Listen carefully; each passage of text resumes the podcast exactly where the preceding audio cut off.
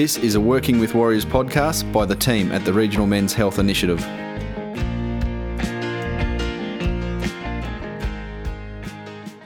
Hello and welcome. My name is Terry Melrose, and today I'm joined by my fellow community educators, Glenn Duncan and Tom Hayes.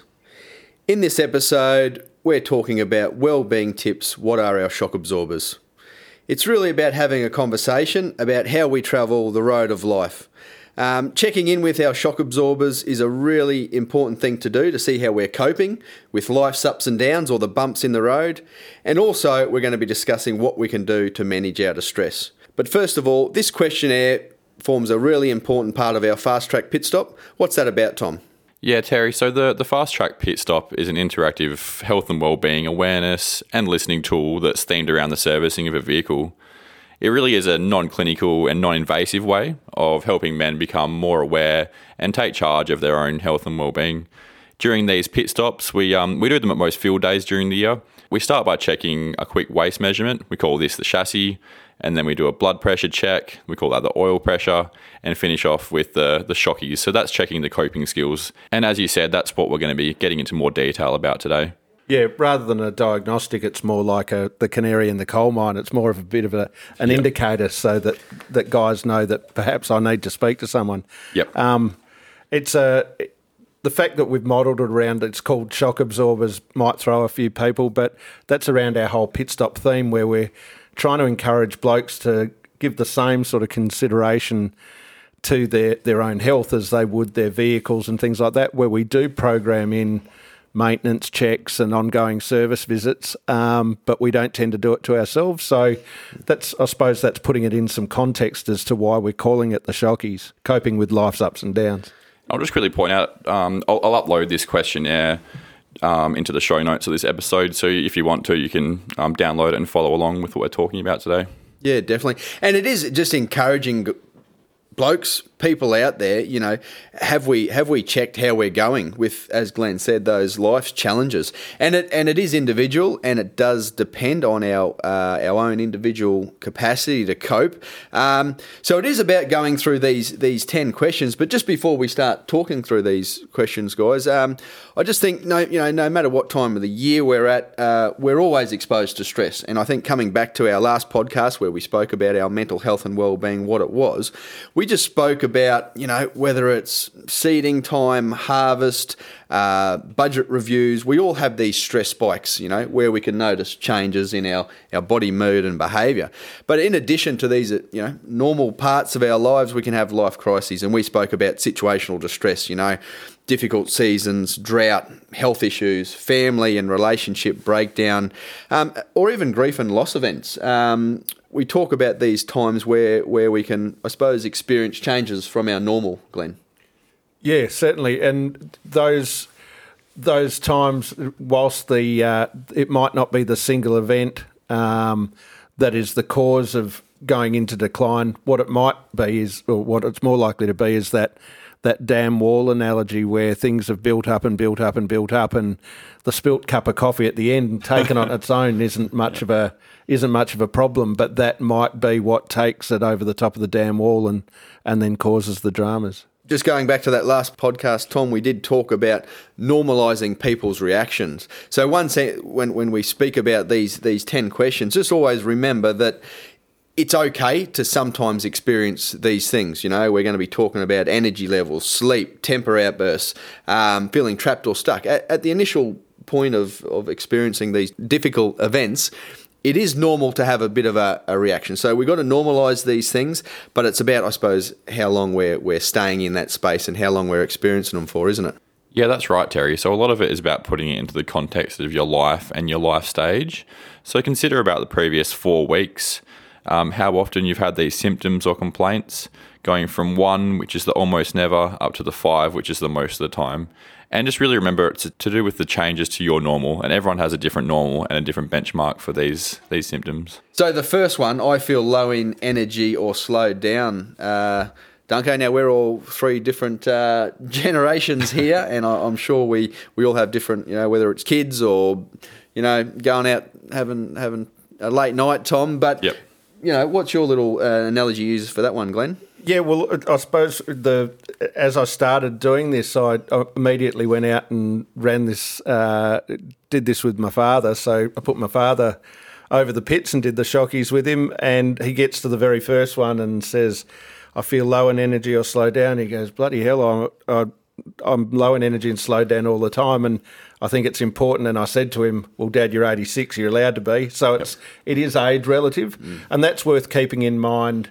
Uh, it's worth putting in in context your situation for all of these. Yeah, exactly right. And look, whether you're doing 14 hour, 14 hour days for harvest, you know, you might have just had a, a new bub who's not sleeping. You know, there's going to be transitional or, or situational events where, where we're going to feel a bit slow in energy or, or, tired or run down.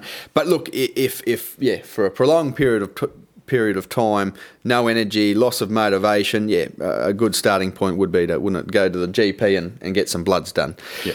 Um, one that sort of goes hand in hand with that is I, I, I, have difficulty falling asleep or staying asleep because I worry or stew about things. Um, now, quite often, guys will say, "Oh, geez, I've got no trouble getting to sleep, but I've got to get up a couple of times to go for a pee." So another one that's probably dependent on age and stage, or even some physical health issues there. Yeah, and as we age, there's obviously going to be things that change, and and that might cause us to be getting up during the night, but it also can be a bit of a, a vicious circle in that then we then we start to stew or worry, I suppose, about those things. So, and, and the key point is there because I worry or stew about things, and I'm sure we've all, and I refer to it as that mind racing. You know, mm. staying awake at night thinking about what I've got to do tomorrow, what I didn't get done today. You know, maybe how that conversation went a bit uh, pear shaped with, with the partner or the work yep. colleague. So so it is just understanding. I think the big one there is what's in my control, what's not. No, that little bit of, of, of mind racing is good for plannings, but when we get stuck and harbour on stuff, it can be really emotionally draining.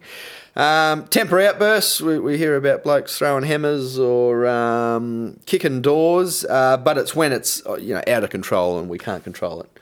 Is the concern there? Yeah, and certainly um, it, it's a double edged sword because both there's the immediate health impacts of constantly being in that space where you're feeling that anger, but it has some flow on effects of uh, then isolates you socially because no one you're you're pushing away and retreating away from the, the social connection that's possibly a help out of that sort of space. So yep.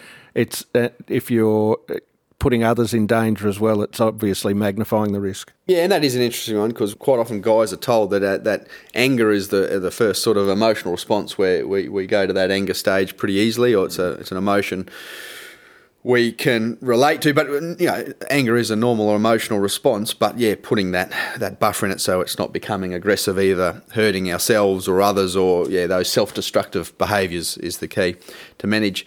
Um, heart pounding or racing. Um, that one can be linked to both uh, a physical maybe issue with our, with our ticker, or sometimes people with anxiety and, and stressful events can can notice that. Yeah, so that's question four. My heart sometimes pounds or races. This could definitely be an indicator that maybe you got a bit more stress in your life than you need, and your shockies, as we call them, could be yeah, you know, a little bit dodgy. So if you do find yourself scoring the fours and the fives, um, and you've got that those symptoms quite often, it's important to try and talk over what might be causing this excessive stress and maybe some solutions to, to dealing with it. You know. Now, the next one, question number five, is I feel hopeless about the future. Now, we can always worry about the, the state of the world's politics and environmental factors, but it's about bringing it back on our own individual level. Yeah, certainly. And, and one of the things we quite often uh, talk about in our presentations uh, that we think is central or core to people's health and well-being is that social spiritual aspect and figuring out what the passions and, and things that, that make us tick and make us give us purpose and make us want to get up in the morning. Um, so obviously, if we haven't got that side, that aspect to our lives in order, and we haven't got those passions and those things to look forward to, then it, it's probably easier to find yourself in a place where you mm. you're not having you don't feel like you have hope for the future and those sorts of things. No, and that's a really good point, and sort of probably leads into the next one too. which is I'm easily annoyed or irritated. And I think sometimes when things are outside of our control, you know, we, we're not feeling connected or a sense of belonging or meaning and purpose, we, we can maybe get a bit snappy and short. Um, you know, we, we joke about there's, you know, some, some grumpy old fellas out there and maybe some young fellas who are a bit more angry. But if we're noticing that, you know, change from our normal. Yeah, and it's it is about being aware of it. Um, I know that I've spoken to a chap who sort of was up in the fours for this, um, and he he said, "Oh well, I, I, I, don't know if that means I necessarily am, am, in trouble." And I said, "Well, how long have you been feeling like this?" And it turns out he's a an ex-military fellow who's sort of operated with some pretty switched-on operators, and he's now working in a a situation where some of the guys aren't quite as switched on, and and he realises that he needs to be a bit more empathetic.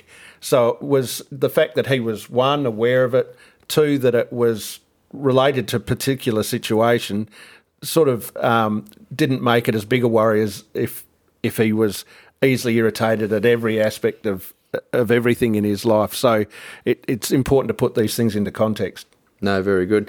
Now, number seven there is I feel trapped and stuck. And, and this is another one that quite often I think we need to explain a little bit more because it could be, you know, we, sometimes with the inability to maybe make decisions, uh, we might we might get stuck. Uh, some people in their business situation with financial pressures, you know, not being able to work out of that financial situation, or even, you know, if we're in a in an unhealthy relationship uh, or workplace. So there's a whole lot of things that, that can cause people to be a bit trapped or stuck.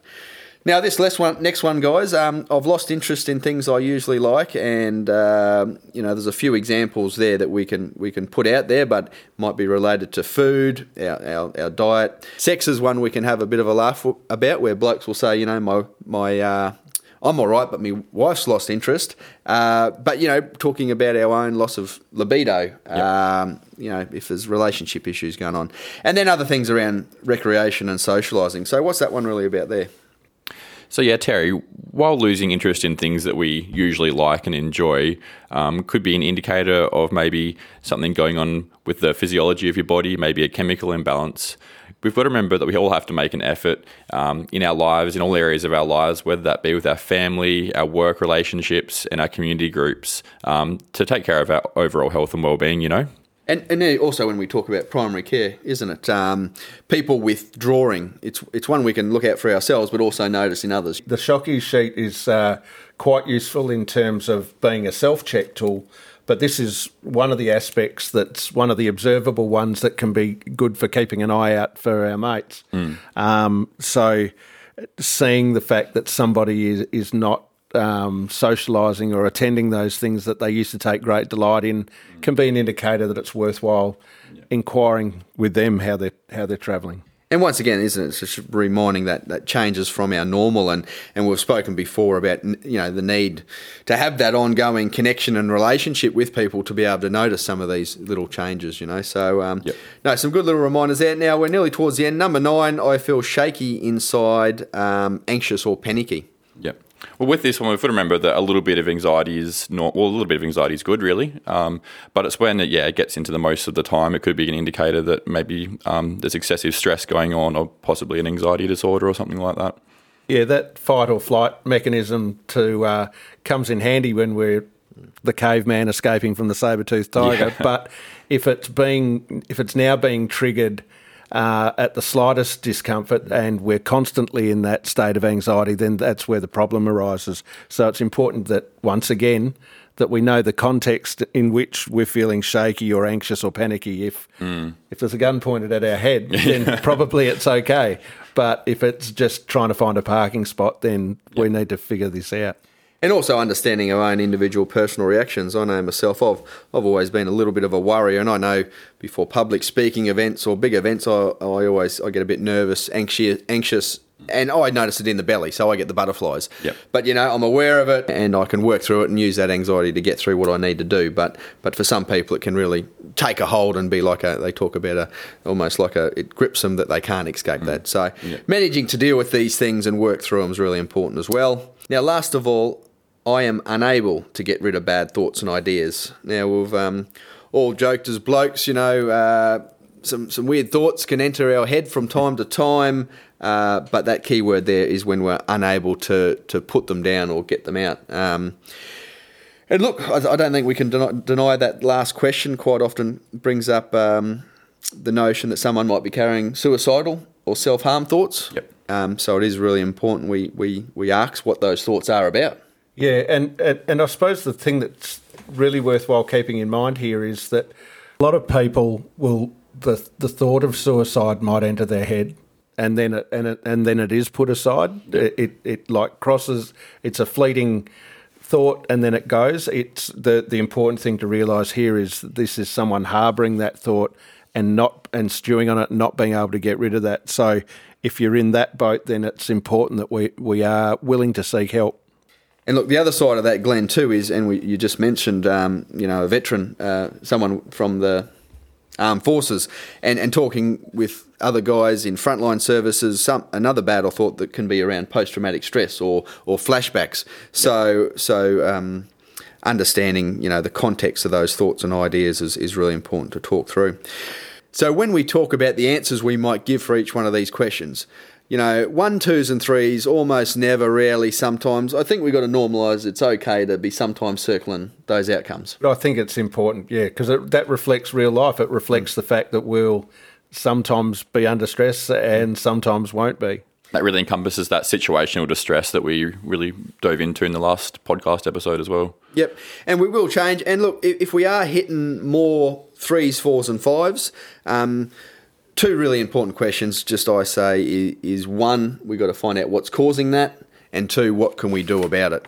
So, who can we talk through some of these responses with if we've got any concerns? Well, we're always talking about how we need to, that our mates come in three main categories and that we need to constantly, as blokes, work to maintain those categories. So, mm. our main source of mates comes through either our partners, our significant others, our peers, um, who are people probably around our same age and the same interests, and our mentors, those older, wiser people. But as life goes on, it's important to realise that those people may not always be there for us because of uh, whether it's our peers, we've grown up and moved schools, or we've moved jobs or towns. Um, with marriages, we quite often move in different um, friendship circles, and others drop away. And the the mentors, by their very uh, definition of those older, wiser ones. So therefore, because they're older, they may not always be there. So it's about constantly um, maintaining uh, that that group of friends that we can draw on when times get tough. And that really just highlights the importance of making communication part of that problem solving process. So identifying people who we can maybe talk through some of these things, get a bit of insight, and you know, peer partner, mentor, they're people within our circle. We can always, you know, go. There's professionals out there. I might be taking that little checklist to your GP, a counsellor, or even talking through with with some of the helplines. But before we go through some of those other avenues for help. Um, I think it's important to look at, you know, if we are feeling the pinch a bit, you know, what are some of the things we can do to, to manage our distress? So, Glenn's spoken about first and foremost, we've got to identify our mates, but what are a few other things we can do there? I think it's important to um, program, program time out from the everyday life to focus on yourself and normalize problems that you might be going through. Um, you've really got to be prepared to talk about the things going on in your life, as we said, um, and really identify the, the things that might be causing us pain and distress.